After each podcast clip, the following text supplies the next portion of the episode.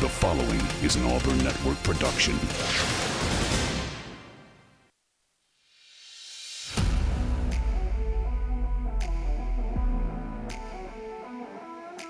You are on the line. Live on E S P N one oh six point seven, Auburn Opelika's sports leader. Online at E S P N A U dot com or on the E S P N one oh six point seven app. To be on the line, call in at three three four, three two one, one three nine zero or toll free at eight eight eight, three eight two, seven five zero two. You are on the line with Jacob Goins. You're on the line here on E S P N one oh six point seven, Auburn Opelika sports leader.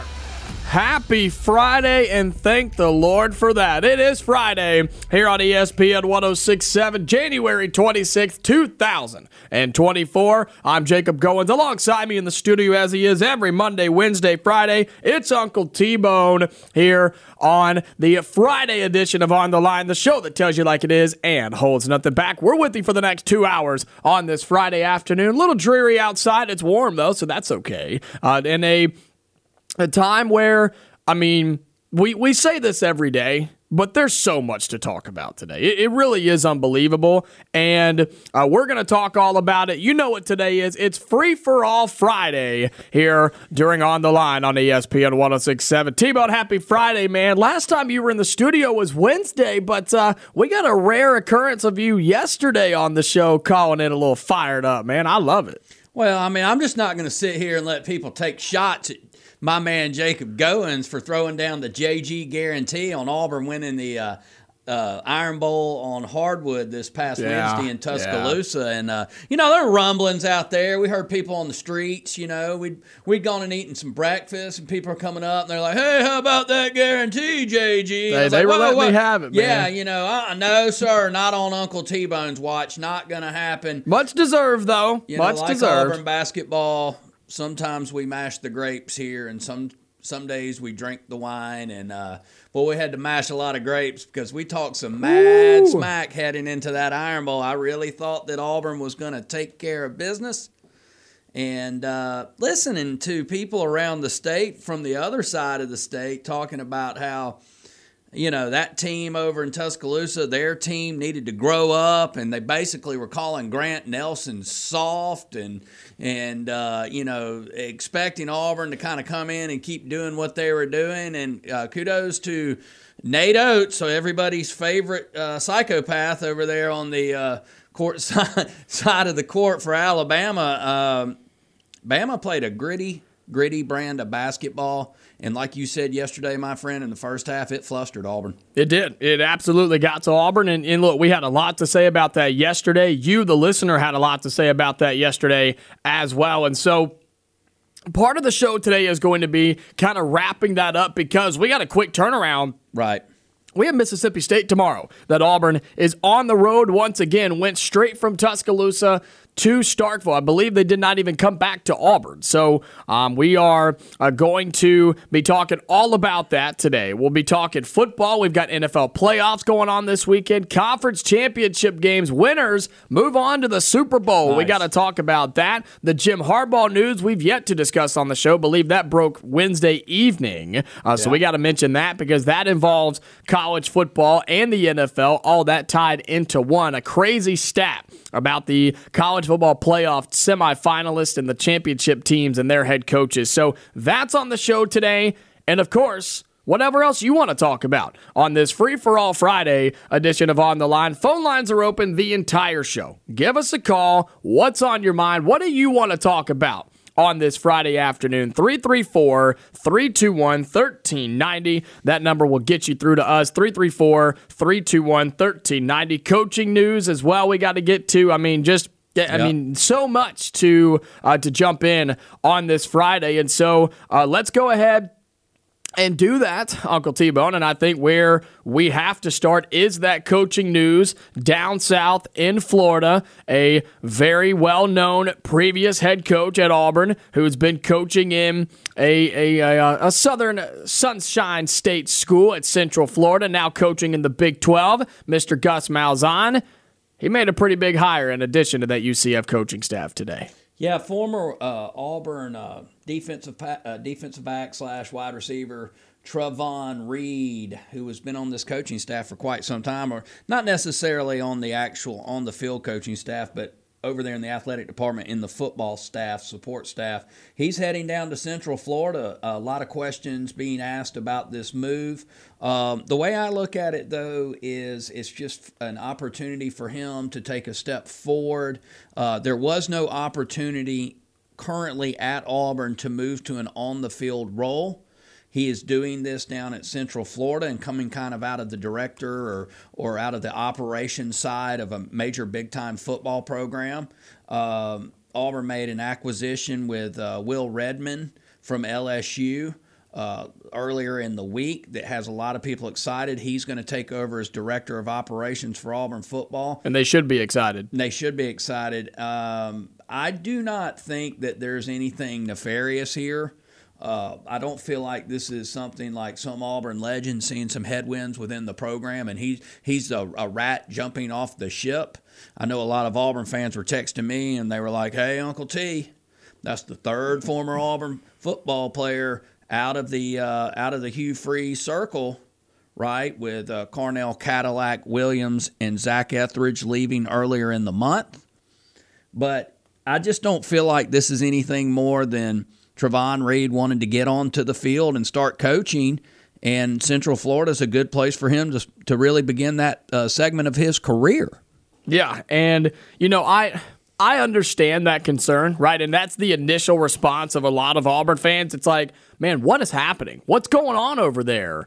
When another legend like Auburn, like this, like Trevon Reed, leaves and is not at Auburn anymore, and he goes to coach somewhere else, right? That's the easy initial response is, what in the world is happening? What do they know that we don't? But I'm with you. I, I don't think this is any anything more than he has an opportunity. He's given the chance to go be a Power Five assistant coach at a up-and-coming program at U C F, something that Gus Malzahn has done a pretty good job at so far, now in the Big twelve.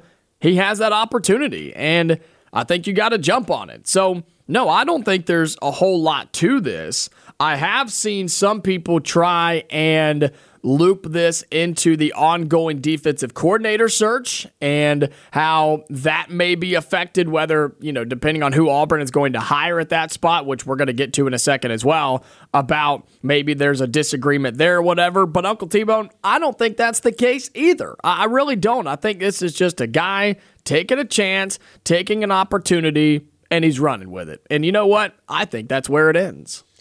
Yeah, you know, the only thing that gives me just a little bit of uh, pause here is that he his official title uh, over at auburn tigers dot com, that's the official athletic site for Auburn University, in football was Director of Football and Recruiting Relations. Um, I'll say this, if it was the olden days and National Signing Day was right around the corner and it was the only signing day that there used to be, I would be uh, very, very worried At, at this moment. But most of the signees and most of the work he's done for this past recruiting class, uh, they, they're already either on campus or have signed. I mean, ninety-five percent of them are already yeah, in. And that like, started back in December. So um, I don't really think that this is any kind of shocking news. If you post around and, and poke around on Twitter, uh, there's several people saying that, yeah, we kind of heard this was coming for a while. Uh, no, nothing, no biggie. You know, he's just he's just kind of taking another step in his career. So, you know, I, I don't think that Auburn people need to be worried about this. I, I don't think that there's any way to tie this into the defensive coordinator search. But I'll say this. Can we just go ahead and hire a defensive coordinator now? Can we just go ahead and knock that one out? I mean, Ron Roberts has been gone for quite some time. You know, let's just go ahead and get this all shored up. And right now, get the guy in, start working out with the team or whatever they're doing right now, start preparing for the spring because, uh, you know, defense coordinator is a pretty important position on a coach, uh, football coaching staff there. Is it? Yeah, I mean, and I know Auburn thought, well, we got is. Charles Kelly and, and McGriff and, and, and, and yeah, I know. But, let, but I'm let, with let's, you, man. Let's get our guy. Let's just go ahead and get it done. And can we have a defensive coordinator hire? Mm-hmm. Preferably and between two and four today. That's right. Yeah. If, so uh, if Hugh Freeze, if you're listening, man, go ahead and uh, go ahead and make that call. Let's get pen to paper. We'll be able to break it for you here on E S P N. But no, I think I think a lot of Auburn fans probably share that with you, Uncle T-Bone. It's like, look, Auburn obviously went heavy after the offensive coordinator spot. They went heavy after trying to fill that staff, that side of the football, right? They were trying to do that. But this has been going on for a while. And it's not like it's, hey, we got to get this done right now, get it done, we're tired of it, whatever. You don't want to rush through it, right? You don't want to rush through this just to say you did, just to say you hired somebody. But, I mean, we all know the names that have been floating around. It's the same two or three names we've talked about for two weeks now. Right. Like, nobody's playing anymore, right? The Texans are out, right? D J Durkin's still hanging around. Like, all these different names that we've talked about, nothing no in one, that. No one hired the former Mississippi State head coach yet, right. Zach like, Arnett. Let's the, just get it done. The same guys have been hanging out. Let's make this decision, and let's move on. Right. And, you know, I, I'm still curious. And maybe we could get some phone calls for this. I'm curious on where the fans are on this, because I've seen so many different takes on who people want, who people don't want, why they want this guy over this guy, why they'd be concerned about this guy and not concerned about this guy. Like, there's everybody's got a different opinion, but who do Auburn fans want for that defensive coordinator spot? Because there are a few options, and I mean, I think all of them have their ups and all of them have their downs. Yeah, we'd love to hear from you. three three four, three two one, one three nine zero here at On the Line, the show that calls it like it is, Jacob. And holds nothing back, my good sir. That's right, here on a free-for-all Friday. Coaching news, Trevon Reed, former Auburn legend, he gone. Okay? I say that it's just nothing more also than what we've talked about now for about two months and this entire shakeup of the coaching staff, that you're just going to go ahead and continue to see people come and go just a little bit longer right before the spring, because Hugh Freeze had to do what? He had to get a staff immediately when he got here, and now he's doing just about what any kind of staff does or any kind of head coach does after he's rushed into taking a big-time job and putting a staff together with like bubble gum and tape very quickly. Now he's making his adjustments in the staff, and you're going to see more of a staff that he wants to have here long-term moving forward. I think that the Redmond guy obviously coming in, you know, allows it and makes it a lot easier. And that may be why. That may be why they went ahead and uh, sought him out, because Trevon Reed was like, look, guys, I'm going to probably take this job. I'm ready to start being an on-the-field coach. I need to move on with my career. And so they were like, all right, well, let's, who can we go out and who do we think the best person is we can get? And I think that they probably found that in Will Redmond. I think that so. That guy apparently is a rock star behind the scenes in mm-hmm. college football and big-time college football. And he helped. He has helped craft and he has helped stabilize L S U through this transition with Brian Kelly. And by all accounts in the media, it was a coup.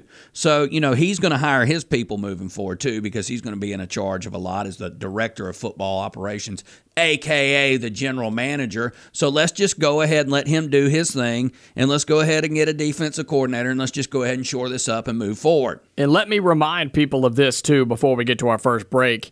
This is normal, okay? This is a normal act. This is a normal set of yeah. stand, uh, of circumstances and steps for a second-year head coach, okay?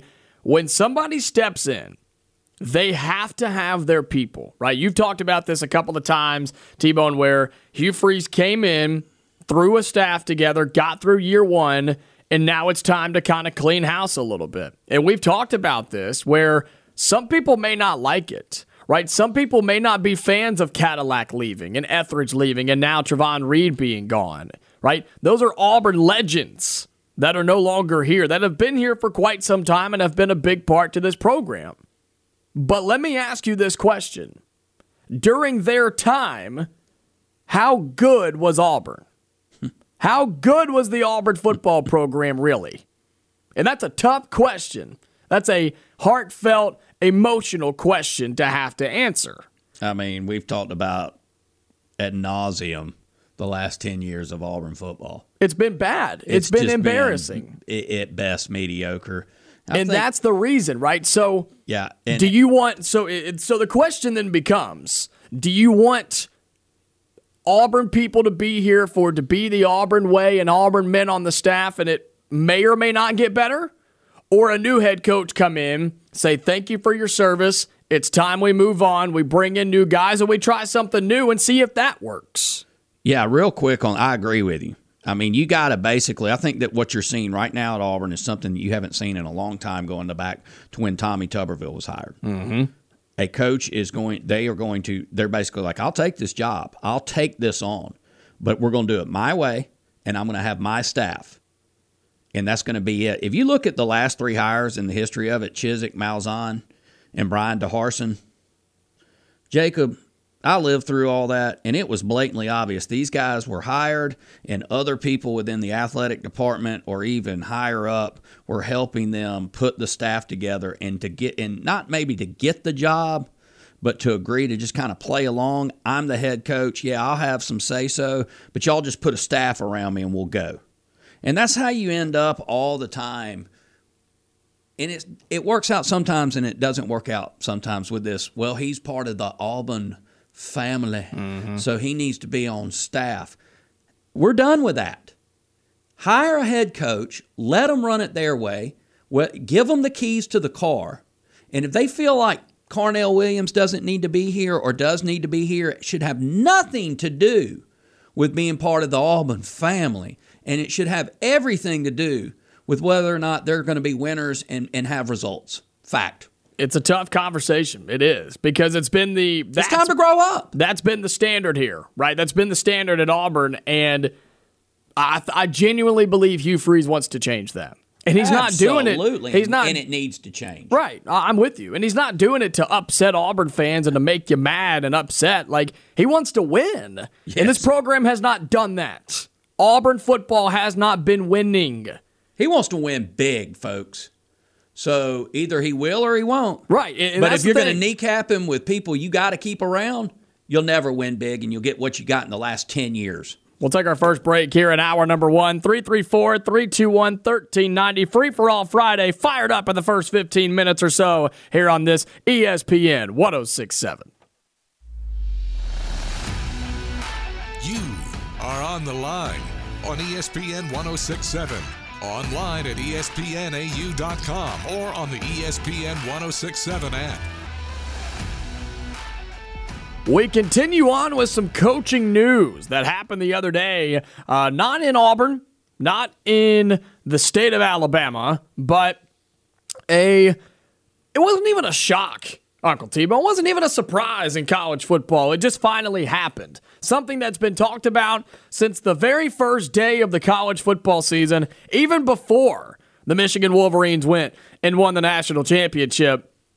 Head coach Jim Harbaugh, he gone, he out, gone to the N F L, just like we thought he would. Yeah, Harbaugh leaves Michigan to become the uh, L A Chargers. That's weird for me to say. They'll always be the San Diego Chargers for me. Yeah. But he will uh, be the Chargers' new head coach. Harbaugh, people forget, really kind of West Coast guy for quite some time at Stanford and was with the forty-niners. Heck of a coach. And I'm going to say this, man. For a long time, I was not a Jim Harbaugh guy.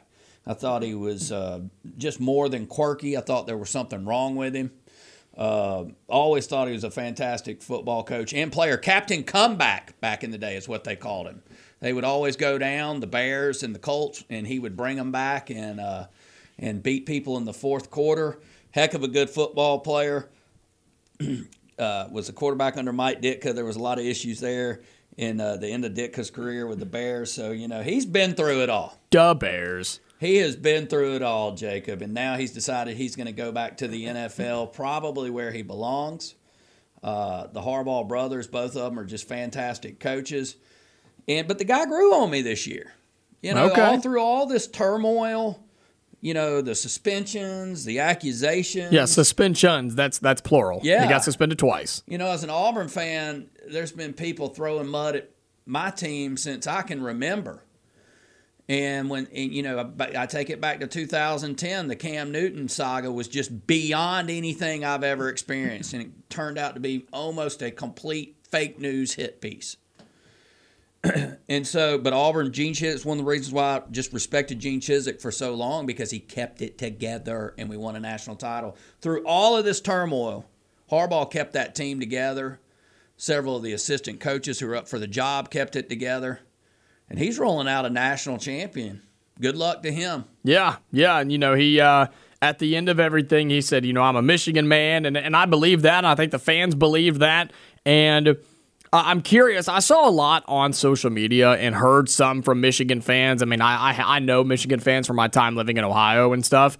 And I think they were they were split pretty much down the middle. From the ones that I engaged with and saw, they were split not on Harbaugh. They loved him. They were split on whether he was truly going to stay or if he was gone. And the because you can bet on this, of course. The betting odds all season were favored for him to go somewhere to the N F L, mm-hmm. whether it became the Falcons or whether it was the Raiders or whether it was the Chargers or wherever the case may be, right? It was it was just almost understood that Harbaugh was going to the N F L. Like, there was no way that he was going to stay in Michigan. And then they won a national championship. And people began having the conversation of, okay, does that give him more reason to leave? Now that, huh, I won a national championship. In and out, I'm a champion. I brought Michigan football back from the dead. Now it's time to go back to the pros. Or do I hang around and try to make this a dynasty? Well, we have our answer. As he's yeah. going back to the Chargers, he'll be uh, coaching against his brother once again. The Chargers and the Ravens play next year in the regular season. That's awesome. Of course, they played each other in the Super Bowl years and years ago. forty-niners, Ravens, that was really cool. Um, but yep. I just think he's an N F L coach, man. And I think a lot of it has to do with all the things we talk about all the time on this show. N I L, transfer portal. Being a college football head coach is borderline miserable, because of all the things you have to put up with and all the things you have to do. Being an N F L coach, management-wise, is a lot easier. Well, really, in the N F L, it's just more about football itself, X's and O's.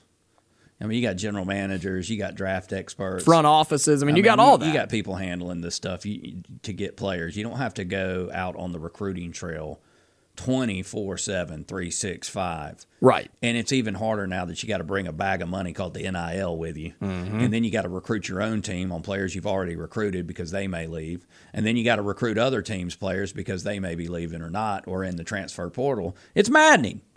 Harbaugh got a championship. He's gone. A lot of people are saying, well, you know, this is obvious that he knows that something's coming down the pipe with the N C double A. And he mm. wants to get out of town while he can. You think that's it? You think that's got something to do with it? I've I seen mean, people saying that. You know, who knows? I think there's just several mitigating factors. The fact is the guy's a successful N F L coach, forty-four nineteen and one with the forty-niners, two thousand twelve Super Bowl, like you mentioned before, against his brother that he lost. That was in New Orleans. Remember, that was the game where the lights went out, yeah. I believe. Yeah, that was, it was crazy. That was so wild. And that's crazy. Vegas, baby. What's even the crazier Vegas. Is that's twelve years ago. Yeah, that is crazy. And and John Harbaugh still with the Ravens. We'll get to them uh, going up against the Chiefs in the N F L a little bit later in the show. We've got many thoughts on that. Some of the early candidates, though, to take Harbaugh's spot are interesting. Sharon Moore, the thirty-seven-year-old from Derby, Kansas. He was Michigan's offensive coordinator this past season while they won a national title. He was also the intern coach, I guess, multiple times when while Harbaugh uh, was while gone, Harbaugh was suspended. Because you remember, Harbaugh did not start the season. What was it? The first four games, I think, he did not coach, and then there was what a six or seven game he, stretch in there yeah, too. Yeah, I think all the non-conference games that Michigan had outside of the playoffs were the first three or four games of the mm-hmm. season, and then he was suspended for all that. And then once conference play started, he was back. Brian Kelly, L S U's head coach, former Notre Dame coach, name still continues to be thrown around. I don't believe it. I've been wrong before. Wednesday proved that, and I'll be wrong again. I just don't see it. Brian Kelly's doing a heck of a job at L S U, and they are on the verge of being back. I'm telling you, he's a good coach. People don't like him because he's goofy and they poke fun at him. The guy can coach. He's got a great staff around him, and they're bringing in mega recruits. A few other names, Lance Leopold from Kansas, a few other assistants from Michigan. I see three names on here of coaches, well, two coaches, and then another guy that are very interesting to me, Jacob. Eli Drinkwitz from Missouri, mm. according to C B S Sports dot com, might get a look. Matt Campbell from Iowa State, both good coaches. But here's one that's really interesting to me. Possible Todd Monken, Baltimore Ravens offensive coordinator and former offensive coordinator at Georgia. That would be a home run hire. That would be a home run. There's a lot of good, good names in there that Michigan could hire. in a new era of Big Ten football and college football as well. We'll see. I'll have some more thoughts on that later on, but we'll talk some basketball when we come back here on the Friday edition of On the Line. Don't go anywhere.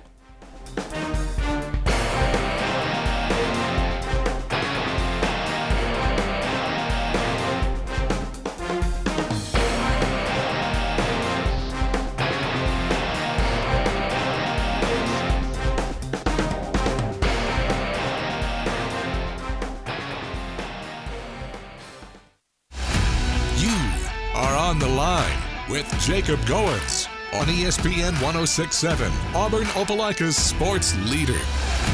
thirty minutes into hour number one here on the Friday edition of On the Line. He's Uncle T-Bone. I'm Jacob Goins with you on the Auburn Opelika sports leader, E S P N one oh six point seven. We've hit all sorts of topics already today. Trevon Reed being hired away from Auburn, going to U C F, joining Gus Malzahn as the defensive backs coach. Also talked a little Jim Harbaugh. He's leaving Michigan to go play, or go coach, I should say. Maybe he could play. You never know. He may strap it up. Uh, go to the N F L. We've got more football to talk about later on. We've got more thoughts about the Trevon Reed stuff, defensive coordinator stuff, N F L playoffs we got to make predictions for this weekend. But I want to start talking a little college basketball because Auburn coming off the loss on Wednesday. Everybody was fired up on this show yesterday. Goodness. We had two great guests, Brad Law and Chris Gordy. And outside of that, the phone lines never quit ringing. And uh, people were upset, rightfully so. People were disappointed, rightfully so. And as we sort of wrap that conversation up about what happened on Wednesday night in Tuscaloosa, we said this earlier, Auburn cannot hang their head. They cannot look at this game and, and, and dwell in it very long. They've got another tough one on the road tomorrow afternoon at the Hump in Stark Vegas. I mean, it, what is, it's the old saying, right? You don't want a one loss to, to make you get beat twice. You know, you got yeah, don't yeah, don't let one game beat you twice. You know, I mean, we're on the uh, twenty-four hour rule as fans. Um, I'm gonna bet there was some uh, there were some hurt feelings in that locker room for a little bit longer than usual.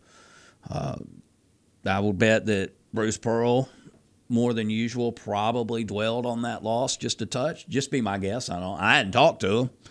They're on the road. Uh, he he had a lot of things that were interesting to say uh, about uh, tomorrow's game. There was an article by Brian Matthews, our good friend, who's always on with Bill and Dan, auburn sports dot com. Um, Auburn left town. They went up to Tuscaloosa. They've stayed on the road. They're heading to Starkville. It's only ninety miles away, and then they'll head back home. So they haven't been home in quite some time, and they need to split this road trip. Oh, no doubt. I mean, you, you know, Auburn's in good shape and will be fine to be in the N C double A tournament. Right now, I think that what Auburn is doing is, you know, trying to cement themselves as one of the higher seeds. They could have changed the trajectory of Alabama's basketball season and really put them kind of more in a tailspin by losing two in a row, especially by losing at home to Auburn. Instead, uh, Alabama gets out of that trap, and now they're fighting and clawing to see how high up they can get in the N C double A tournament as well. Auburn needs to go ahead, and this is a Mississippi State team like Alabama that's pretty desperate. You know, unlike Alabama, Mississippi State right now, if the tournament was going on, they're on the bubble. They are. So they're fighting to get off their bubble. They're fighting fighting for their lives to get off the bubble. They and, and a good win against an Auburn team with the metrics love and the KenPom love, and I don't know how all that works. I get my man Jumping Jack Hudden in here to explain it, though, because he's keeping up with it all. But Mississippi State could get a big, big win against Auburn. And to really make yourself a, a kick-butt tournament team, one of the first steps in that is sticking a fork in teams that are on the bubble and crushing their tournament dreams. Yeah. And that's what I want to see tomorrow in yeah. Stark, Starkville, folks. Let's turn the page. Let's turn the page from that dump Coleman Coliseum falling apart live on television. Well, look, you ain't getting much better going to the Hump. Let me just be Let's real Let's turn that page from Nate Oats owning Bruce Pearl. I'm not going to say that he owns him anymore. Six wins and three losses, three in a row. Let's turn the page from our, once again, brutal three-point shooting. There's no need to dwell on Jay Will just going to bed in the corner and going into the fetal position in the first half of that game Wednesday night. We don't need to revert back to any of the can't make free throw type talk that I've had to hear for the last two years. Not going to have it here today. We are turning the page, Jacob. I like and it. And we're heading into I like it. We're heading into Humphrey Coliseum in that beautiful, beautiful town, Starkville, Mississippi, over there. Stark Vegas. A K A Stark Vegas and the hump. And we need to go down and we need to go in there and burn it down like we did Bud Walton Arena earlier against Arkansas to start conference play. Man. Man, all right, T-Bone, get fired up on a Friday. I'm still fired up from that game Wednesday, can you tell? It's free-for-all yes. Friday here, three three four, three two one, one three nine zero. Tigers, early line, giving up, I believe, two and a half, you said, Jacob? Yes, yeah, two and a half early lines right now for Auburn. Favored on the road tomorrow against Mississippi State. And you started talking about the bracket and bracketology and the bubble, and thankfully, uh, Joe Lunardi and E S P N released an updated bracketology today. And you look at where Auburn, Alabama, Mississippi State, some other S E C schools stand. As of right now, right, and there is still, I say this all the time, there is still a lot of basketball to be played. Okay, we're still oh, in yeah. the end of January, all of February, and those last two weeks of March. So a lot of this could change, and a lot of this will change. But you look at Auburn, still atop of the S E C, still a top ten team in the net, still a top ten team in KenPom. As of right now, in the latest bracketology from Joe Lunardi and E S P N, Auburn has not moved. Auburn is still a three seed in the N C double A tournament. Now, you look at where Alabama sits. Alabama's currently a four seed. Even with their record, the rankings love them, right? The metrics love this Alabama team. And rightfully so. They have four quad one wins. They're four and two, or four and four, excuse me, in quad one games. Now, they're thirteen and six overall. They have a great win over a top ten Auburn team, sure. So Alabama's a four seed. But you mentioned Mississippi State, the team that Auburn is playing tomorrow on the road. They're at the hump. They are on the bubble. They're one of the last four byes. And they're currently a ten seed right now, and they moved down from a couple of days ago. So this t- sort of a loss here for Mississippi State would not necessarily hurt them because it is a top ten net KenPom team in Auburn. This is a massive quad one game, a team coming into your house. So if you lose it at home, it's not the end of the world. But a win for the Dogs would do a lot for Mississippi State and their tournament hopes. This would give them the type of win that they need to really borderline solidify themselves in the N C double A tournament, because they're now forty-three right now in the KenPom, and they are in the net rankings, and they're two and four in quad one. This would be their third quad one win, the biggest quad one win, and guess who is yet to get a quad one win, Uncle T-Bone? That's Auburn. Right, your Auburn Tigers. Yeah, I mean, look, uh, I think Auburn's easily capable of getting a quad one win. I don't think that's they're the type team that only is going to beat bad teams uh, this season moving forward. There's plenty of basketball left. There's going to be a couple of losses still on that schedule, but there's going to be a couple of really big wins as well.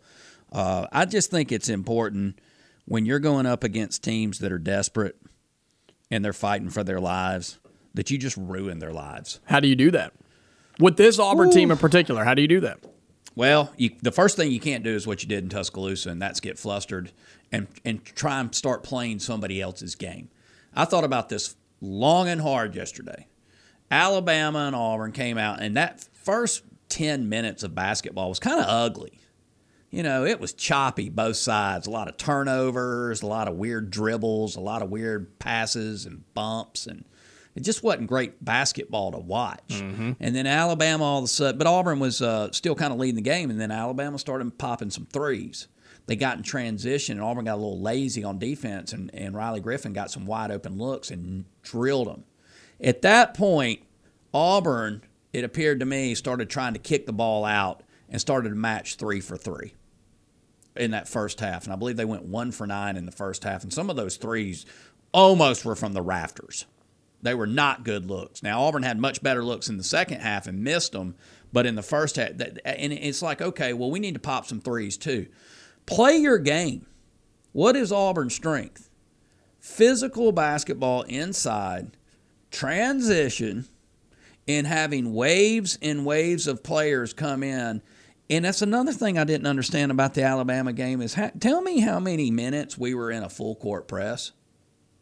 We didn't pressure them on defense like we have been other teams. And I could tell you one thing, Aiden Holloway was being molested by Alabama defenders every time he's coming up the court. And we just kind of dropped back. We're playing a little half-court half, half-court defense. They got to go back to put some pressure on some teams. Put some pressure on Mississippi State. Get in transition and get physical. Well, that's what has made Auburn so good is is the pressure they put on, and it's the turnovers that they force, and it's it's those things that Auburn just, they do the flustering of teams rather than other teams doing the flustering of Auburn. That, of course, was not the case on Wednesday, uh, where Alabama just, and look, I gave a lot of credit to Alabama yesterday on the show. And you and, should. And they deserved it. Absolutely. They absolutely deserved it. That wasn't all about, oh, we just played bad. They, in several instances, made Auburn play bad. Yes, because of what Alabama did. And you better believe, you better believe, since Wednesday night at about nine o'clock, Mississippi State has done nothing but watch that film. Because Alabama is only one of the few teams, because I don't think Baylor gave you a recipe on how to beat this team. I don't even think App State gave you a recipe on how to beat this Auburn team. Alabama did. Alabama, they showed how to beat Auburn, how to fluster them, how to get them off their game. And it showed what Auburn does when they can't play their game. They bailed, right? They did. They reverted. Yeah. They backslid. Exactly. And they just, they panicked is what they did. And Mississippi State has to be thinking to themselves, we can do that too. We can do that tomorrow afternoon inside of Humphrey Coliseum. We can do that with all the rowdy fans of Mississippi State who are going to be packed in there like sardines to watch a top ten Auburn team play. Now, is Mississippi State playing their best basketball? Not necessarily. They are two and three in their last five games. They do have a win over Tennessee, if you remember, back on January tenth. They lost to Alabama. They lost to Kentucky. They hung in that game for a little bit. They beat Vanderbilt. Woohoo. And then they lost to Florida on Wednesday night, the same day that Auburn lost to Alabama. So both of these teams are coming off of losses. Both are on the road, both by single digits. But Mississippi State's a good team. And they've got some good players. And I promise you, they believe that they can win this game. Does Auburn believe that they can win this game? I think that's a big question. In the S E C right now, in the standings, Mississippi State two and four in conference play. That puts them eleven out of fourteen. They are the bottom eleventh team in the league that have any possibility of getting into the N C double A tournament. So they got to get wins now, and they got to get off the bottom and start moving their way up the standings. Like you said, uh, thirteen and six overall. Doesn't get much easier for Mississippi State after Auburn, so this is another critical time for them to, to fight like heck to get a W. They'll travel to Ole Miss for, I guess, the Egg Bowl on hardwood. Then they travel to Alabama, and then they host Georgia. This is a team like we talked about with the possibilities moving forward. If Alabama had lost to Auburn, then all of a sudden, you know, you got a seven-game stretch where you're going to at least have to go uh, four and two to try and, you know, really stay ahead of even any kind of bubble talk. For Mississippi State, if they go down to Auburn in the hump at home on Saturday night, there's a real possibility they lose those next three, and then and then they're done. They're done before they get to uh, go to uh, uh, get go to Ole Miss, and February isn't even halfway through. So this is a huge, huge, huge game for them. I think Auburn is the better team. I think if Auburn will play its game and not freak out on the road like they did up in Coleman Coliseum for the first half, credit to Auburn for really getting it together and making that a game in the second half. Yeah. That same type of brand of basketball that Auburn was playing in the second half, instead of that reverted two-year-ago basketball where K D Johnson was a whirlybird and the Tasmanian devil, Jalen Williams isn't as physical as he has been, right? We're missing free throws. They play like they did in the second half. I think they'll take care of business in this game. And I, I posed the question, does Auburn think they can win? How does Auburn fans feel? How, what's the feeling? What's the vibe going into tomorrow afternoon? Auburn taking on Mississippi State, two thirty Central Time, uh, S E C Network Television. Uh, but, of course, here locally in Auburn, Opelika, you can listen to the radio broadcast with Andy Burcham. You can find that over on Wings ninety-four point three and wings f m dot com. Pre-game two o'clock, tip-off at two thirty. How do Auburn fans feel about a bounce-back opportunity for Auburn basketball tomorrow against Mississippi State? Give us a call. We'd love to hear from you. three three four, three two one, one three nine zero. We'll wrap up hour number one on the other side. You are on the line on E S P N one oh six point seven. Call in at three three four, three two one, one three nine zero or toll free at eight eight eight, three eight two, seven five zero two. Wrapping up hour number one here on the Friday edition of On the Line. Let's get to the phone lines, three three four, three two one, one three nine zero. Terry, happy Friday, man. Happy Friday, Jacob. T-Bone, how y'all doing? Doing good, man. Doing good. What you got? All right, guys. When, when Alabama comes down here and plays at, at Neville Arena, I think it's on February the seventh, but I'm not sure of that. Don't quote me on that. Uh, that that's a must-win. That, I don't care what anybody says. That's a must-win because it's a mental state. Nate Oats has got a mental block over Auburn right now, a mental block over Bruce Pearl, a mental mental block over that team. They don't mentally believe they can win, and and they got to. They got to have a quad one win. You said it, Jacob. They don't have a quad one win right now. Right. Now, now C, three C, that's just somebody's opinion. Now, Lenardi's pretty close, let's be honest, but that could easily change. That could easily change. That Jerry so, Palm usually has us like as a ten seed or something. You know, he's horrible, and Lenardi seems to be a little bit more accurate. I'm right there with him. I think we're probably a three to five seed, at, you know, somewhere in there. Three, really, maybe two being the ceiling, five being the floor. I think Alabama's along the lines of three to, to seven, depending on, you know, the rest of their season. But they're playing with a lot of confidence right now. Unfortunately, Terry, giving up thirteen and a half points tomorrow, seven o'clock on E S P N against L S U. L S U's yeah, a good team. That, I mean, Alabama turns the ball over a lot, and, and the bad news for Alabama is the N C double A tournament is not played in Coleman Coliseum. Bingo. There it is. Is that game? I'll, I'll show is my it ignorance played in Nashville because they've done pretty well up there, too. I, I just think that there's such a mental block there. I think that's talked about near enough. For some reason, Nate Oats has a mental block over Bruce Pearl, a mental block over his team. T-Bone, you were talking about Jalen Williams just kind of went into a, a fog, so to yeah. speak. I uh, said he went into like fetal position. There's even mention of him as being a player of the year.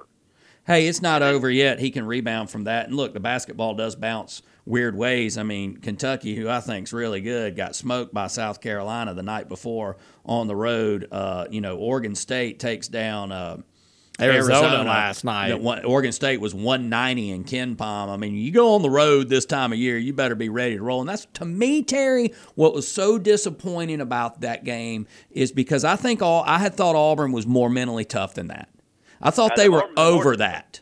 The most disappointing thing was how Alabama just, just pushed Auburn around. Yeah, yeah, that's exactly right. That that's exactly right. And Auburn does. They got have under to, their skin. Yeah, Auburn's got to find a way to to get over that. Terry, we appreciate the call, man. Thanks so much. three three four, three two one, one three nine zero. We got one more call. We're going to try and squeeze this in before the hour. You're on the line. Who are we speaking with? Hey, good afternoon, Jacob. It's K-Bag. Hey, K-Bag. What's up, man? Got about two minutes for you, brother. Go ahead. Hey, good deal. I appreciate it. I'm sorry I didn't call yesterday like I told you I would on Wednesday, but after listening to the show yesterday. I'm just glad you're still her. here, man. Well, you know, Tuscaloosa County ain't too bad. It ain't but, too good uh, either.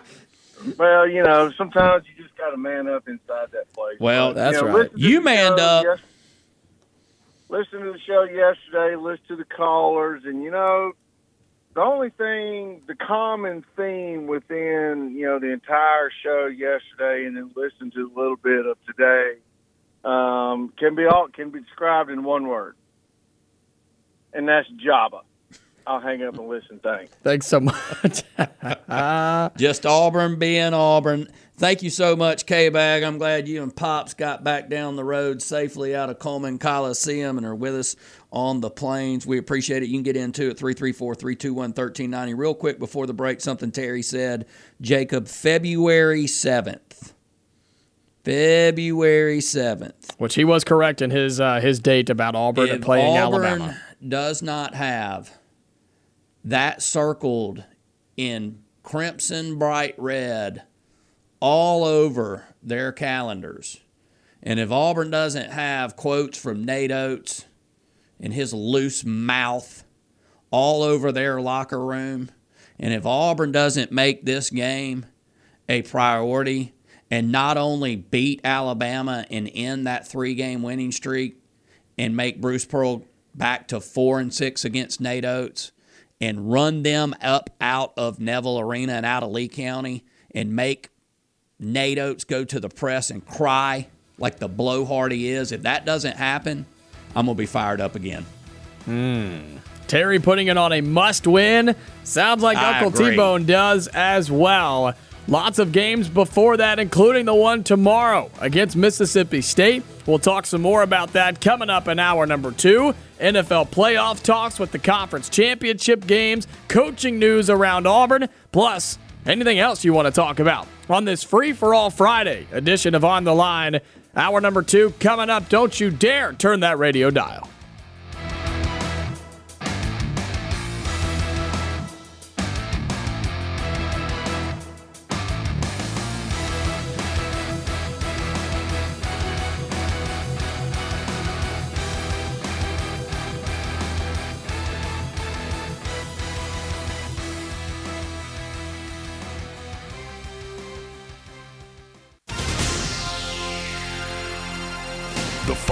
Is an Auburn Network production.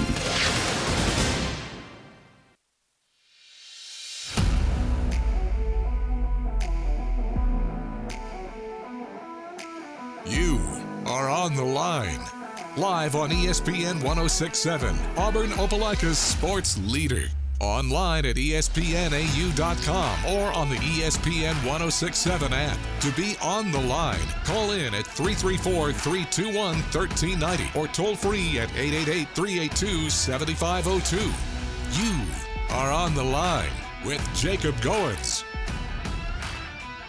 You're on the line here on E S P N one oh six point seven, Auburn Opelika sports leader.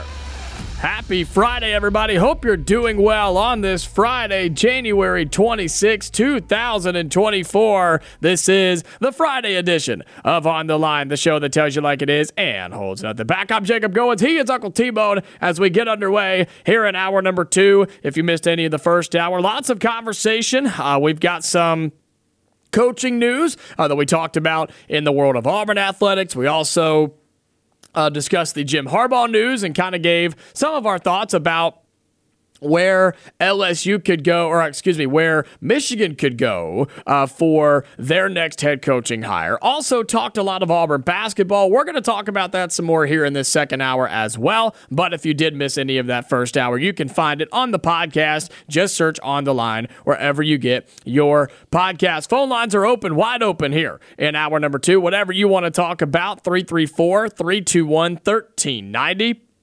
You want to make a prediction, uh, give your thoughts and opinions on Auburn basketball for tomorrow as they take on Mississippi State on the road in Stark, Vegas at the Hump. We can get your thoughts on that. We're going to make our predictions for the N F L playoffs, this conference championship games, and a whole lot more uh, here in hour number two. And man, I'm...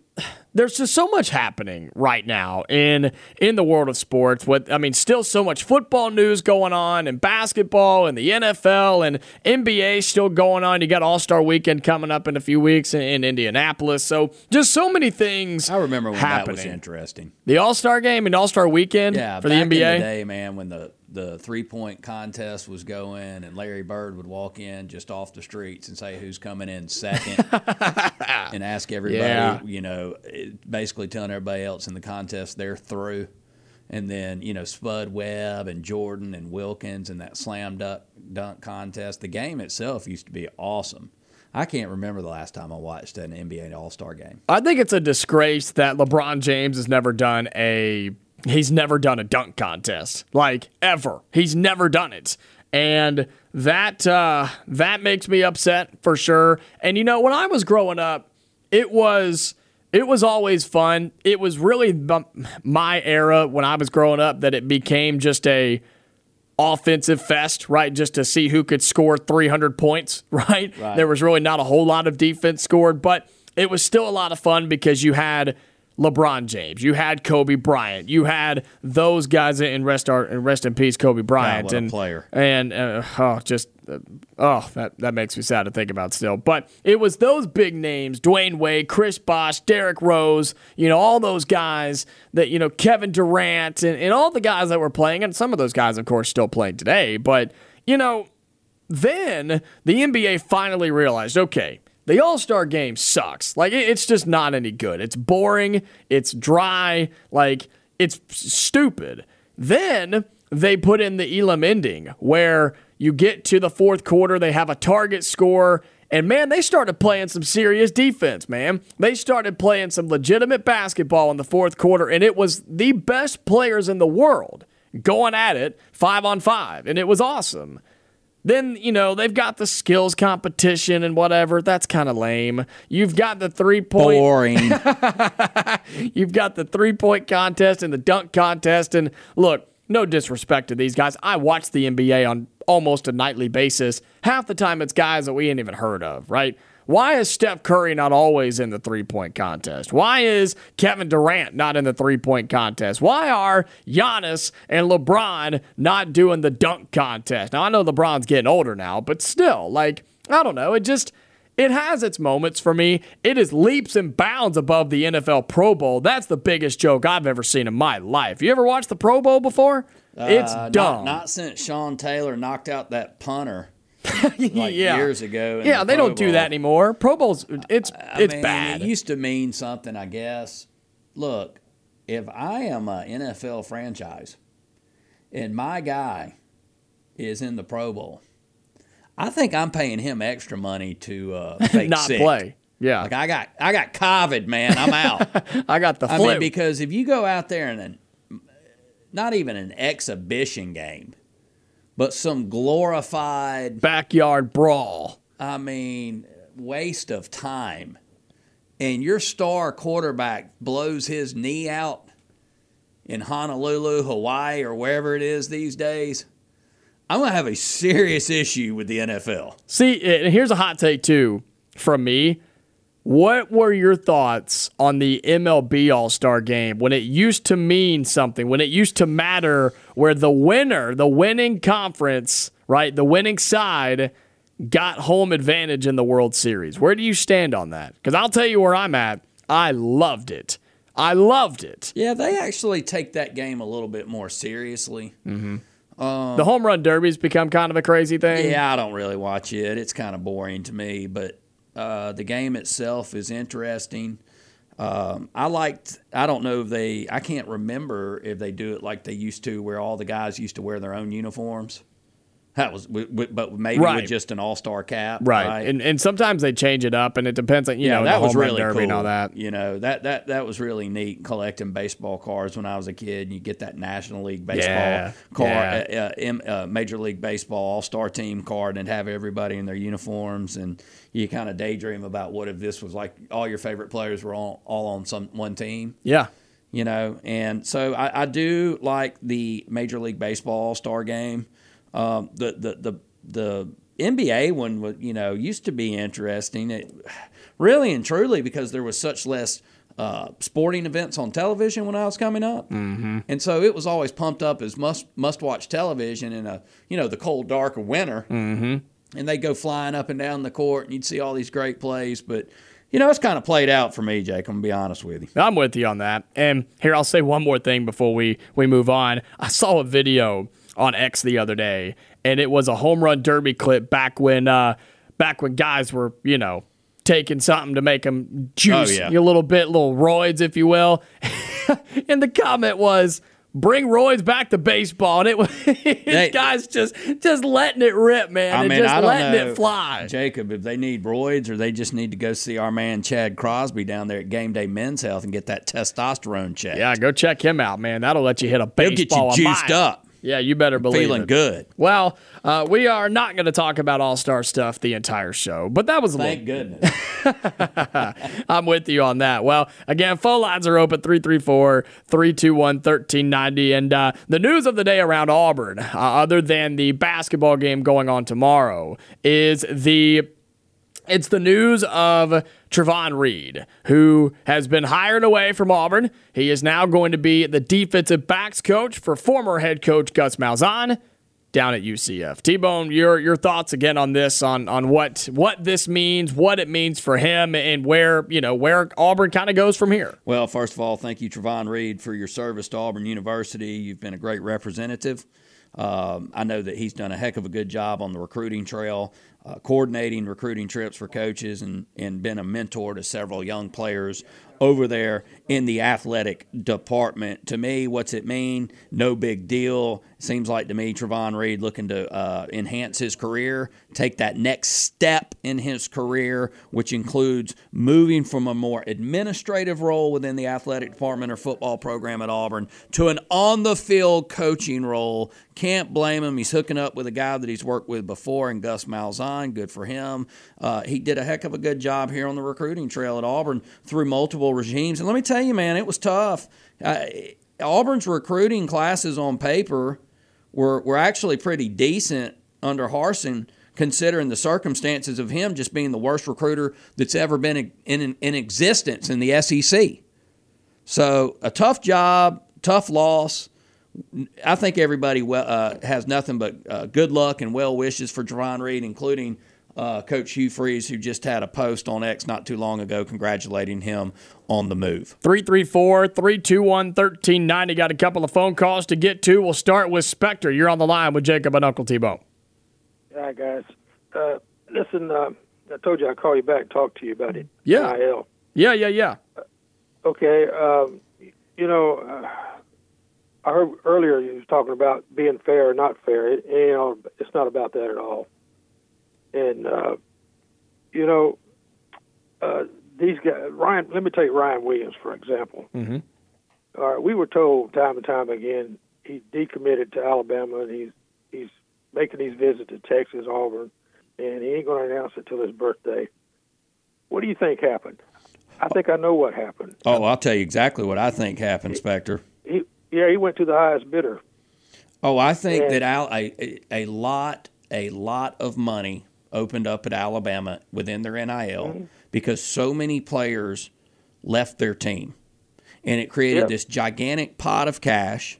And I also think that Alabama folks who matter uh, financially to that football program, uh, big-time boosters, whatever, folks, the money men behind a, a successful college football program, saw all these players bailing, Spectre, and they were like, we got to make a statement now. And they passed the hat and raised even more money. And I think they dropped a big, massive bag on Ryan Williams to make a statement that they're not going to lose everybody and they're not going anywhere. It was more about, I mean, he is, from all accounts, probably one of the best high school football players to ever come out of Alabama and a heck of a talent. But it's as much about perception on that recruitment as anything. And in, for, in order for him to get that deal, he had to say he wasn't going to go visit anybody. But that being said, he still hasn't signed on the dotted line.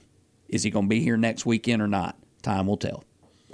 Yeah, well, like I said, I, I think it went, he's going to the highest bidder. But anyway, um, you know, N I L, it, it's going to be it's going to become a bigger problem than what it already is. I mean, when you think people out there think that it's fair or not fair about one player getting more than another is an issue. Wait till you get to, to these kids that are getting hundreds of thousands of dollars. And it's been proven, you know, young people and money equals corruption. And, they don't, they don't, they typically don't mix well. It don't mix well at all. I mean, you know, some kids can handle it, some kids can't. I mean, it's, I mean, look, I'll tell you what, I'll give you an example. Mm-hmm.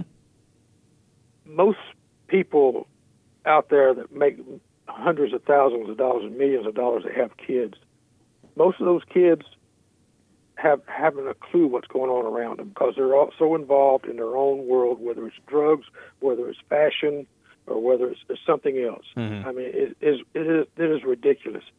And I'm getting to this point here, and it goes back to Bo Jackson. And I challenge any high school kid or any player for that matter, or any person for that matter, to go and watch that video of Bo Jackson talking about him turning down five million dollars to come play play for Pat Dye, and it's and, and Bo said it right, it's all about character. And when you start shoving money at these kids, character is going straight down the drain. And you're gonna, it's going to cause a problem when these kids leave and go to the next level. And, you know, if if you haven't, I get, let me let me let me say this. I, I'm getting ahead of myself. Mm-hmm. When a kid goes to a school, the, the head coach, his job is to teach him how to play football and play it to the best of his ability, and, and along with that, how to be a man. There you go. You know, you're getting you're going you're getting an education from these other professors, but the coach is teaching you how to, he is the dad away from home.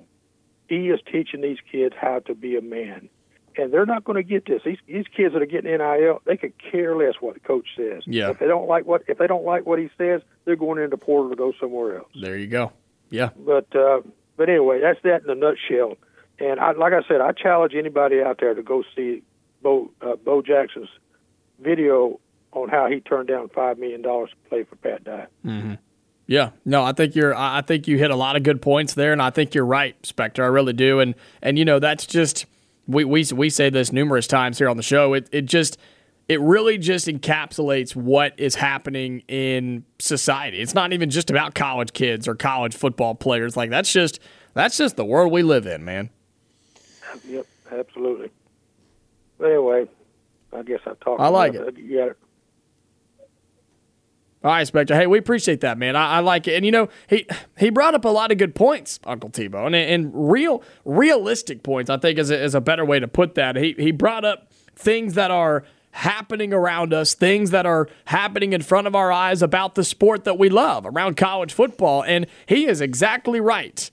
When some kids are walking in the door making millions and millions of dollars, and I'll say this, we haven't got to this point yet, and we're going to.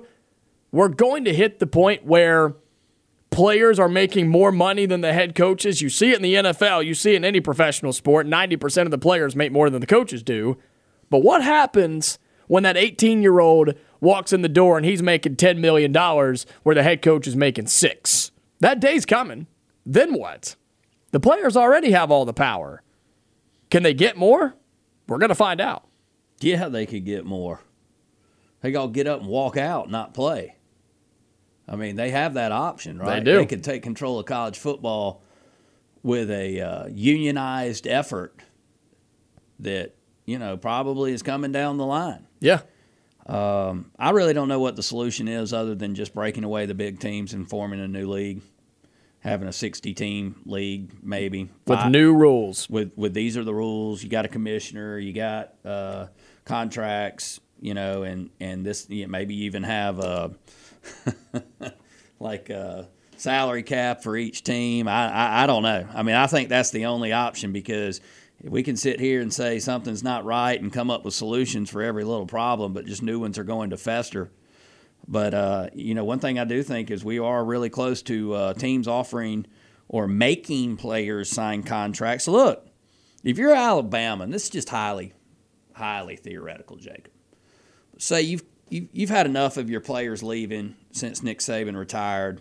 Your roster is uh, not quite what it was. You got a new windfall of cash from all these players just bailing on their N I L to go get N I L from other teams when they transfer. I mean, you're flush with money, and you're like, you know what, Ryan Williams, you're not going anywhere. You're coming here. Here's, oh, I don't know, five million dollars. And uh, they're not going to just give that to them up front. I mean, that's a lot of money, man. For a freshman. That's a lot of money, Jacob. They're going to be like, you need to sign this, this, this, this, this, this. You know what? You might as well get a lawyer because you're going to have to read through this new contract that we're having. I mean, is that out of the realm of possibility? Because if I'm going to make that type of investment in anybody, we're going to have some ground rules, and, and, and you might be able to leave after year one, but if you do, it's not to play college football ever again on any other team. And you're only going to get paid as you stay with a little signing bonus up front. Yeah. no, And I, that I've, may be happening right now. I don't know. Yeah, I've talked about that a lot, and I think it's coming. I really, really do. Hey, we're up against the break, but Mark's been hanging on. I want him to get on here. Mark, you're on the line, man. We'll, we'll push our break back. I want you to have some time, man. What's up? Hey, how you doing? I'm going to be throw three real quick or four real quick points. Go for it. Uh, the All Star, the All Star game. I don't like it where the uh, you're playing for the home field advantage. Oh, in baseball. It's just a, it's, yeah, it's just an exhibition game. That's fair. Uh, and they and they did play uh, with the same uniforms. I like T-Bone. I want. I would like to see them in their own uniforms. Oh yeah. If you want to uh, make the uh, the home run derby mean something. Throw live pitching at them. There you don't go. Throw, don't, don't just lob, you know, gravy up there to them and let them smash balls. Yeah, throw Uncle T-Bone could hit a home run doing that. Balls. Shoot, I'll jack one out of the park. Yeah. I go to Game Day yeah, Men's Health. Throw them some fastballs. There Let's you see go. How they do against for that. Um, and then the last thing, can we please, this N I L deal just got to go away. You know, the conversation I'm talking about. Everything that can be said is being said like multiple times over, just in a different way. You know, what we was talking about with Ryan Williams going to the highest bidder, that's the rules. Who cares? I mean, you know, I, I care. I don't like it. But but nothing's wrong with it. Can you blame him? Who wouldn't?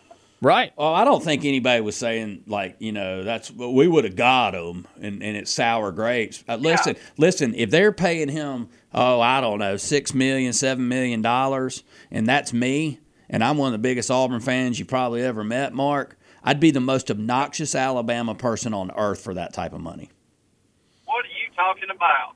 You are not lying. I mean, really. Anyway, you know, I mean, we you, you, regulate this until it's regulated. You know, we can say the same thing a hundred different ways. That's right. But it's going to be the same thing. That's right. Anyway, y'all, I know you got a break, so I'll let y'all go. Y'all have a great day. You too, Mark. We appreciate you calling in. three three four, three two one, one three nine zero. We do got to get to a break. We, we went way past it, but I wanted Mark to get in here as well, along with Spectre. So thank you both for calling in. We'll talk more about that, plus some basketball, other things going on here on a Free For All Friday edition of On the Line. You are on the line. On E S P N one oh six point seven, online at E S P N A U dot com, or on the E S P N one oh six point seven app. Possibly the shortest segment we're ever going to have on this show coming up here on E S P N one oh six point seven. We went way long, but um, no, we appreciate Spectre. We appreciate Mark. We appreciate everybody calling in today, and you can be a part of it as well, three three four, three two one, one three nine zero. And just to kind of get to a couple of things Mark said there quickly, um, he disagreed with me, which is fine, about the um, the uh, M L B play or uh, wow, M L B All-Star Game. Meaning in, in the winner becoming the host of the World Series. I understand it. It may not be fair to everybody. The only reason I liked it was because it actually brought a little bit of meaning and passion to the game. But like Mark said, it is a, I mean, it's it's an extra big exhibition. It's an extra game. So should it really matter? Yeah, probably not. Right? Why don't, why don't they make the All-Stars? It's like my dad used to say about that uh, that golf exhibition, the Skins game. Do you remember that? Yeah. Where they'd have Lee Trevino and yep. Jack Nicklaus and Arnold Palmer and the big boys. And Chi-Chi, and they'd be playing for all this money, allegedly, if they won a hole. And they'd have a little scoreboard up, Jack plus fifty thousand. And my dad would be like, you know what? That would be really interesting if they just put their own money up. Yeah. And then you wouldn't see them hitting all these wild exhibition-type shots. They'd be out there grinding for their lives. Make mm-hmm. those uh, major leaguers put about ten K up a each, and let's play for the pot. There you go. Well, you know, I don't know. Everybody's got their own opinion, but I do think All-Star games have taken a hit over the last fifteen, twenty years, really. Um, and then, you know, to what Mark was saying, too, kind of piggybacking off of, of the Spectre phone call about the N I L stuff, right? Look, we could get on this show, and we could sit here for two hours a day, Monday through Friday, five days a week, for fifty-two weeks a year. We could get on this show, and we could talk about transfer portal and N I L for two hours a day, Monday through Friday, and we could always have something to talk about. But like Mark was saying, right, it tends to kind of circle back to the same topics and ideas. But here's the problem. Mark, as, may, as much as we may hate it, I'm right there with you. It's not going anywhere. The only problem is it's going to get worse. And the reason that it continues to come back up is because it just becomes more extreme. There's always a new scenario, a new case, a new player, a new highest limit that gets hit. And you were talking about the contracts, T-Bone. I've been calling for that for a while now. It's going to happen. Yeah, let me tell you what the problem with that is. When one of these players breaks one of those contracts and then says, you know what, let's go to court. And you've got a, an eighteen-year-old and his lawyer going up against Auburn University. Right, and they're going to go, I'm going to air out every little piece of dirty laundry that I know about this athletic department. Anything you tried to do in a in a dirty recruiting scheme or anything. Since you're coming after me in a lawsuit, that opens you up to being on t- on the stand, I believe, and my lawyer's going to ask you about everything that's been going on within, within that athletic department or football program, and you're going to see the school go, okay, let's just all sign some paperwork, and you can you can just move it all along. Let me throw this at you real quick. There's an article on A L dot com. Uh, it's with Tommy Tuberville. He says that uh, he helped bring Nick Saban to Alabama by uh, getting the rest of them fired, meaning the coaches. Uh, that's not what my point is here about the article. He mentions it in there that he kind of saw it coming. Nick Saban was going to retire because, quote, he never mentioned it, but he and I have been working on an N I L bill along with a lot of other coaches. Do you really want the government to fix this, people? I mean, they can't even balance a budget, man. No let's, thanks. Let's use our brains here that for a second. Not, that is not the solution. Now, there's two people you don't want involved, the government and the N C double A. Both of Won't them ruin everything the they touch. Yeah, exactly. Why don't just put the N C double A with the I R S and they can fix it? Sounds like a terrible idea to me. Oh, my goodness. Well, we're going to talk some basketball and the N F L playoffs when we come back. thirty more minutes here on the Friday edition of On the Line. Stick around.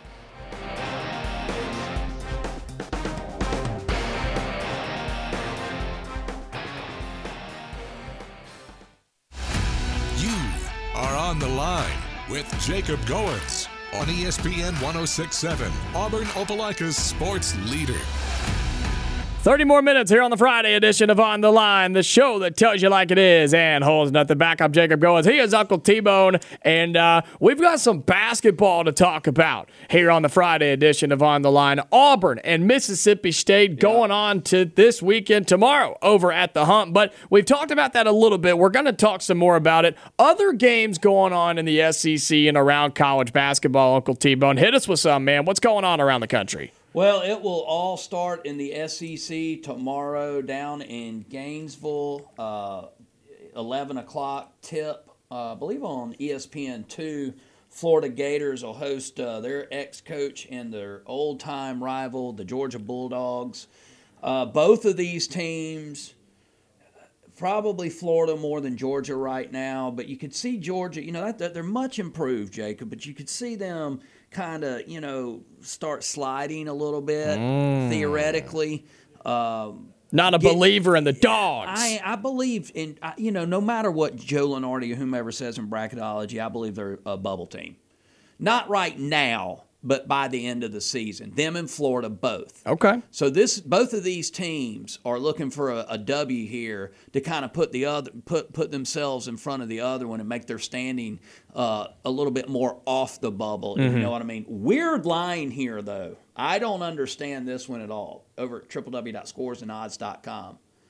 Florida giving up seven and a half at home to Georgia. Mm. Georgia's been playing really well. Yeah. And they Florida's kind of been hit or miss. I know it's tough to win on the SEC, in, on the road in the S E C in conference play.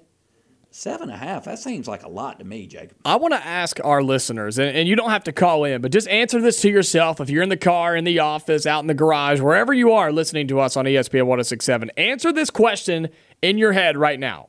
If you have not looked and you have not known or seen it, what is Georgia's S E C record right now? What is it? Answer that. I'm going to give you a couple seconds. Answer that question. If you had to guess in college basketball, what is Georgia's S E C record right now? All right, because I'm about to tell you. Georgia, in S E C play, early on, we're through almost the month of January, they are four and two in S E C play right now. How many people thought that? How many, if you may be, have been watching and keeping up with it like I have, right? And I'm like, like a lot of us have. But the Dogs are four and two in conference play to start. That's better than most, Uncle T-Bone. That's better than most. And you look at what they've done. They hung around against Tennessee, and they hung around against Kentucky. Their two yeah. losses were to Tennessee by six and at Kentucky by nine, where they they lost one hundred five to ninety-six, an N B A score. Well, yeah. N B A score back in the day, they score one hundred thirty points now. But they're coming off a win against L S U. That's a good Georgia team, and I know it's at Florida, in the swamp, whatever, but that's a good Georgia team, man.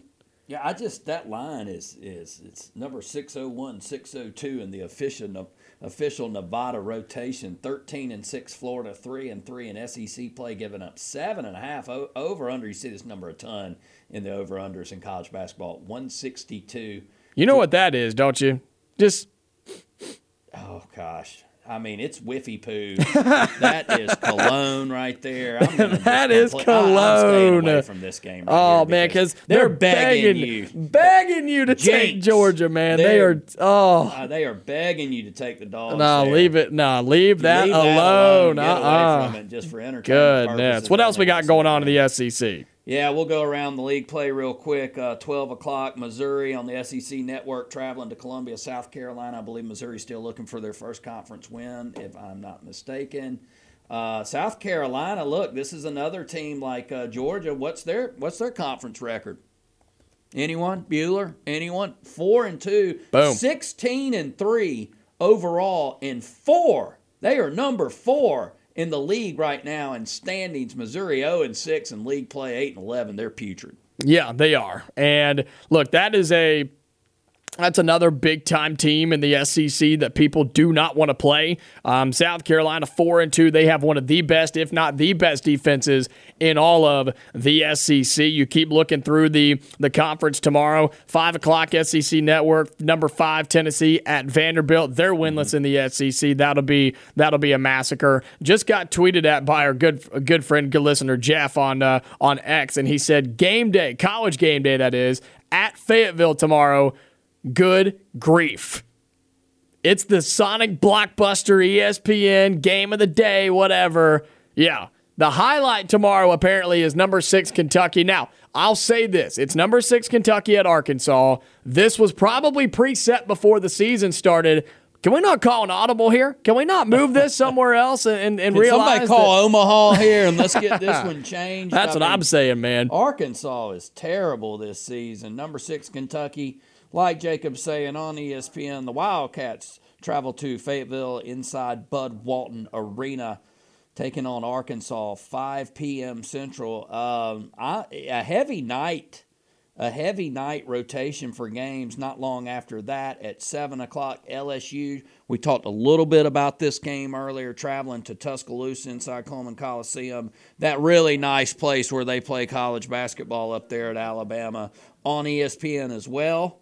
That'll follow the Wildcats and the Hogs. And then last but not least, to kick it all off, seven thirty Central, Ole Miss at Texas A and M. Other than really Auburn and Mississippi State, probably the best matchup in league play. Well, I guess L S U, Alabama. L S U, well. Alabama's going to be but fun. I, mean, I think Ole Miss A and M is good. Yeah, that'll be a really nice matchup. That's on the S E C Network. The Tigers of Auburn missing out on the, the late game finally again on a Saturday night. Thank goodness. I'll take A and M right there. Buzz Williams, a heck coach. Texas A and M fighting for their tournament life as well. three three four, three two one, one three nine zero. Let's get to the phone lines once again. And, Ed, you're on the line, man. Happy Friday. Happy Friday, guys, and War Eagle. And I, I was going to tell you uh, one thing. I, I got to know, I've met Trevon Reed several times, mm-hmm. and uh, uh, uh, he's a great guy. He he's, he lives next door to my uh, my sister-in-law, I guess okay. what you'd call her. But but uh, he I, I sure hate to see him leaving Auburn, but I'm I'm proud for him. He's a great guy, man. He's mm-hmm. just he's an excellent guy. But but uh, so I wanted to say that and let him know that. I know Auburn will always, you know, probably have an opening for them later. But but I was going to ask you, uh, as far as the defense, the other part of the defensive coordinator, is it going to be D J Durkin or, or, or I, I mean, I know there's some controversy there. What do y'all think is going to happen there?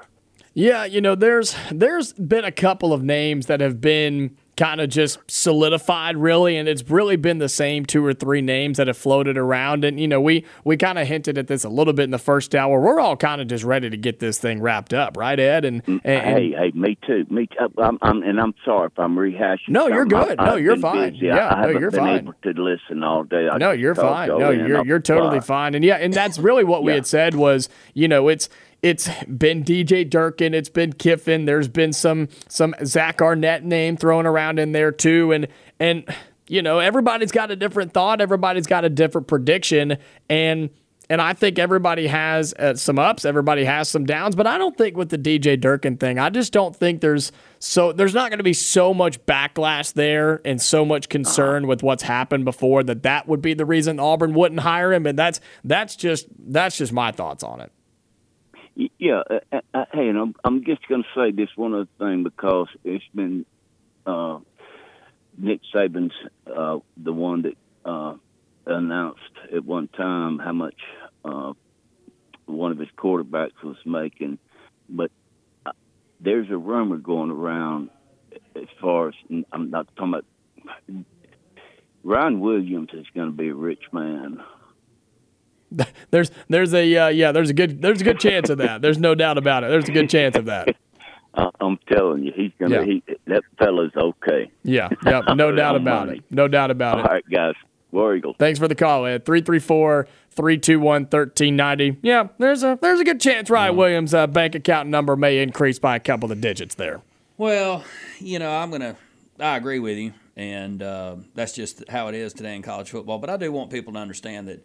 You know, I, I've said this before, and I'll continue to say it. I was at the tip-off club for Auburn basketball a few weeks ago. There was a question to Coach Pearl about N I L, transfer portal, all that stuff that we continually talk about here on the show. And everyone else, it seems like on the streets that have anything to do with college sports is talking about. And he made a really good point to everybody. He's like, look, you know, I know it's kind of different. I know it's kind of uncomfortable sometimes hearing a lot of this. Don't always... always believe what you hear is what he said, but also you got to understand for a lot of these people, like Spectre said earlier, they don't have dads in the home. They come from really rough places. If you saw the Perry Thompson documentary, I think you know what I'm talking about. Mm-hmm. And a lot of that money, it just doesn't go to some sixteen or seventeen-year-old kid. It goes back to their families. It goes back to their communities. And, uh, it's really helping several, several people who need the help out. Yeah, yeah, absolutely. And, so and just don't think that it's like all of a sudden Ryan Williams is uh, Gordon Gekko of college football. Right. No, I, I'm with you on that. I'm with you on that as well. Ed, we appreciate the call, man, as we uh, as we continue looking at some basketball games going on, right? And, you know, we were getting to the Kentucky-Arkansas game, and I know you had a few words that you said about that as I was answering the phones. I mean, look. This had potential to be a great game. This had potential to be a really, really good game, and it has been in the past. And you know what? It would not surprise me at all if Arkansas gets up and plays their best game of the year tomorrow against Kentucky. But it also wouldn't surprise me if Kentucky goes in there and just wipes the floor up and down for forty minutes after getting beat by South Carolina. I don't know what to predict in that game. I'll take Kentucky because it's the easy pick, but I don't know. Right? I don't yeah. know. I mean, again, if I if I pick Kentucky, Arkansas is going to win on a buzzer beater. That's how that's going to go. Then pick Arkansas and play Kentucky. There you go. Johnny flip-flop. Uh, conference play, Kentucky four and two, fourteen and four overall. I still don't really know what to make of this Kentucky team because on paper they should be undefeated, number one in the country, in my opinion. It almost seems like to me, and I could be wrong, Jacob, that this team, Kentucky, knows that it's extremely talented and that just the regular season doesn't matter to them. Mm. They're going to the uh, they're going to the big dance every single year. Of course, Calipari's not going to admit that he hopes that, you know, they're undefeated and win out every game, and that's not how he rolls. I mean, he's coaching them hard. But Kentucky's going to the tournament. what does it really matter right now in the regular season to them? They, they go to the tournament mm-hmm. every single year. I'm not saying they're coasting, but I think they're just going. They just it's really natural for them to just kind of look ahead and say, let's just take care of business the rest of this season. You know, go twenty-four and five, twenty-four and six, be a three seed, and go try and win national championship. You think that's what's happening, huh? I, I mean, sometimes I feel like that they're just, it's an entitlement type attitude for programs like Kentucky and basketball.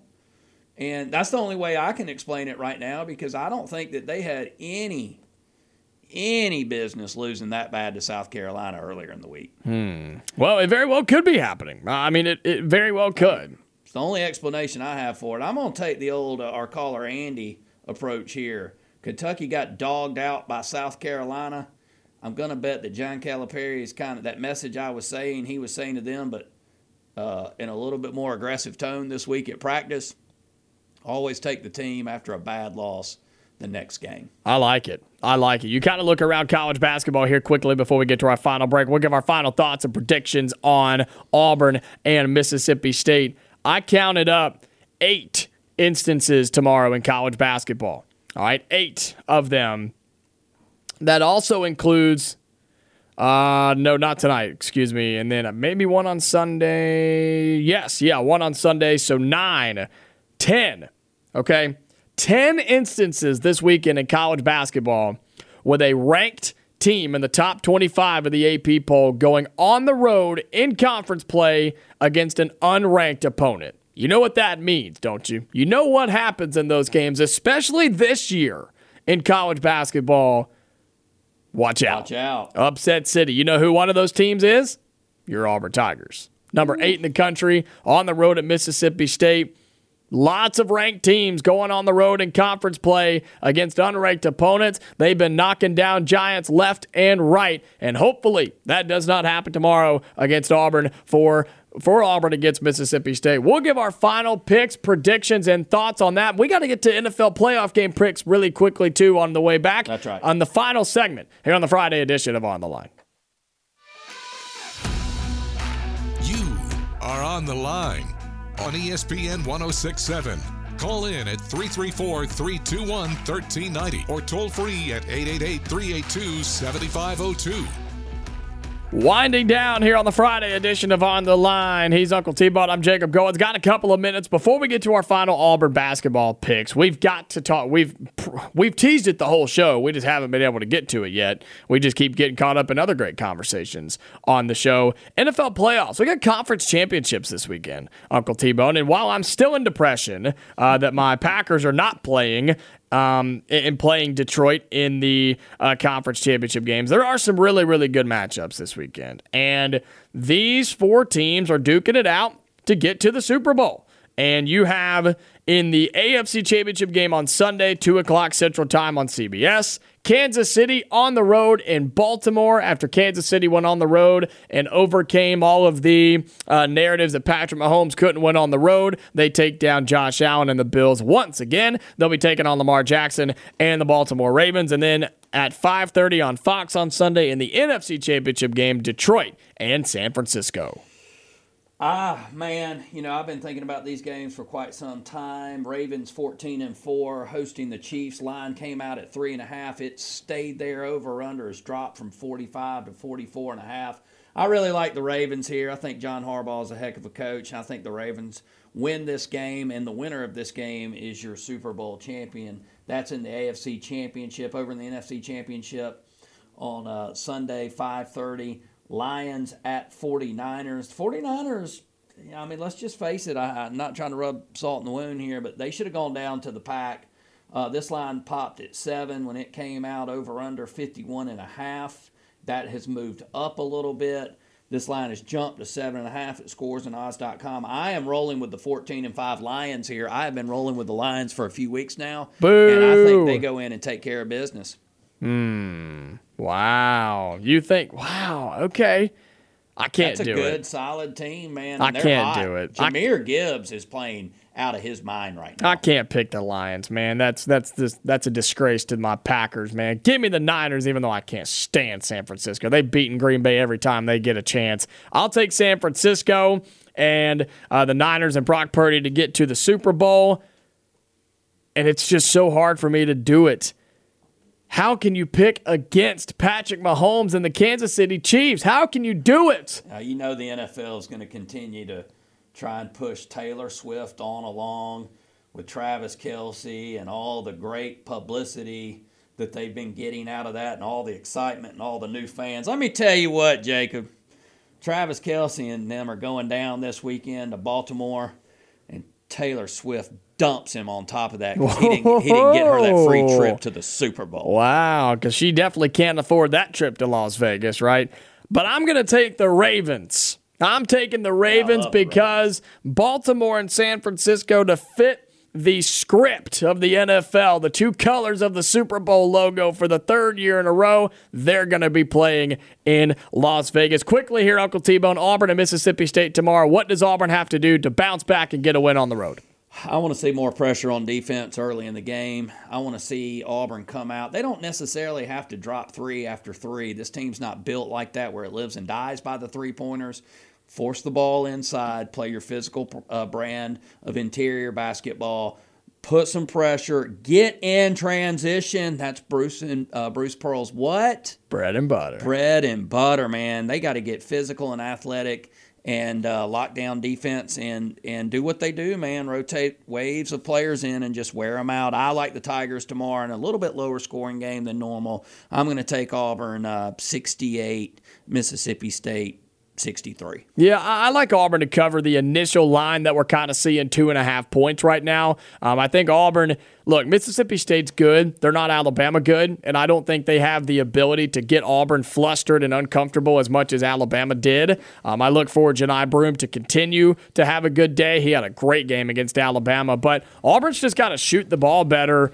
If they don't turn it over and play good defense, Auburn's a much better team here. The hump is not any place crazy. It's good. Don't get me wrong. I've been there. It's a good atmosphere, but I think Auburn's fine. They can overcome it. I'll take Auburn to cover the spread. I'll take Auburn to win by eight tomorrow. That's going to be my prediction. So we will see what happens tomorrow afternoon. Auburn on the road at Mississippi State. We'll be back on Monday to talk all about it, plus any other news that breaks over the weekend. You never know what's going to happen in the world of sports. So, uh, Uncle T-Bone, have a great weekend, man. Hey, we're going to have a D C by Monday?